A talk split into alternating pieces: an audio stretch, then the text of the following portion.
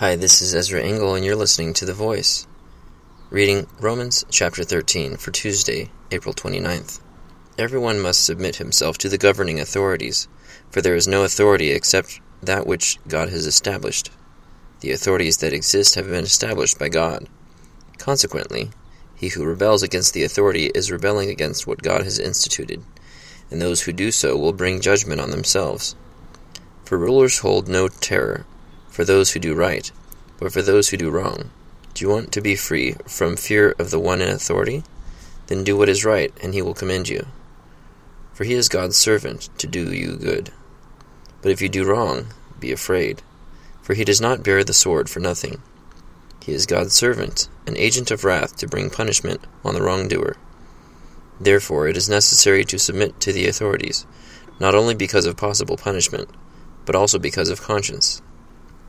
This is also why you pay taxes, for the authorities are God's servants, who give their full time to governing. Give everyone what you owe him. If you owe taxes, pay taxes. If revenue, then revenue. If respect, then respect.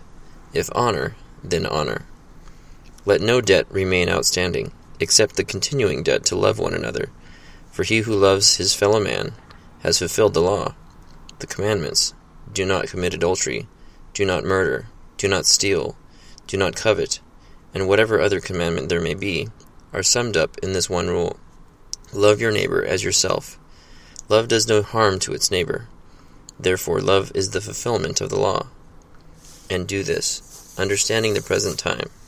The hour has come for you to wake up from your slumber, because our salvation is nearer now than when we first believed. The night is nearly over, the day is almost here.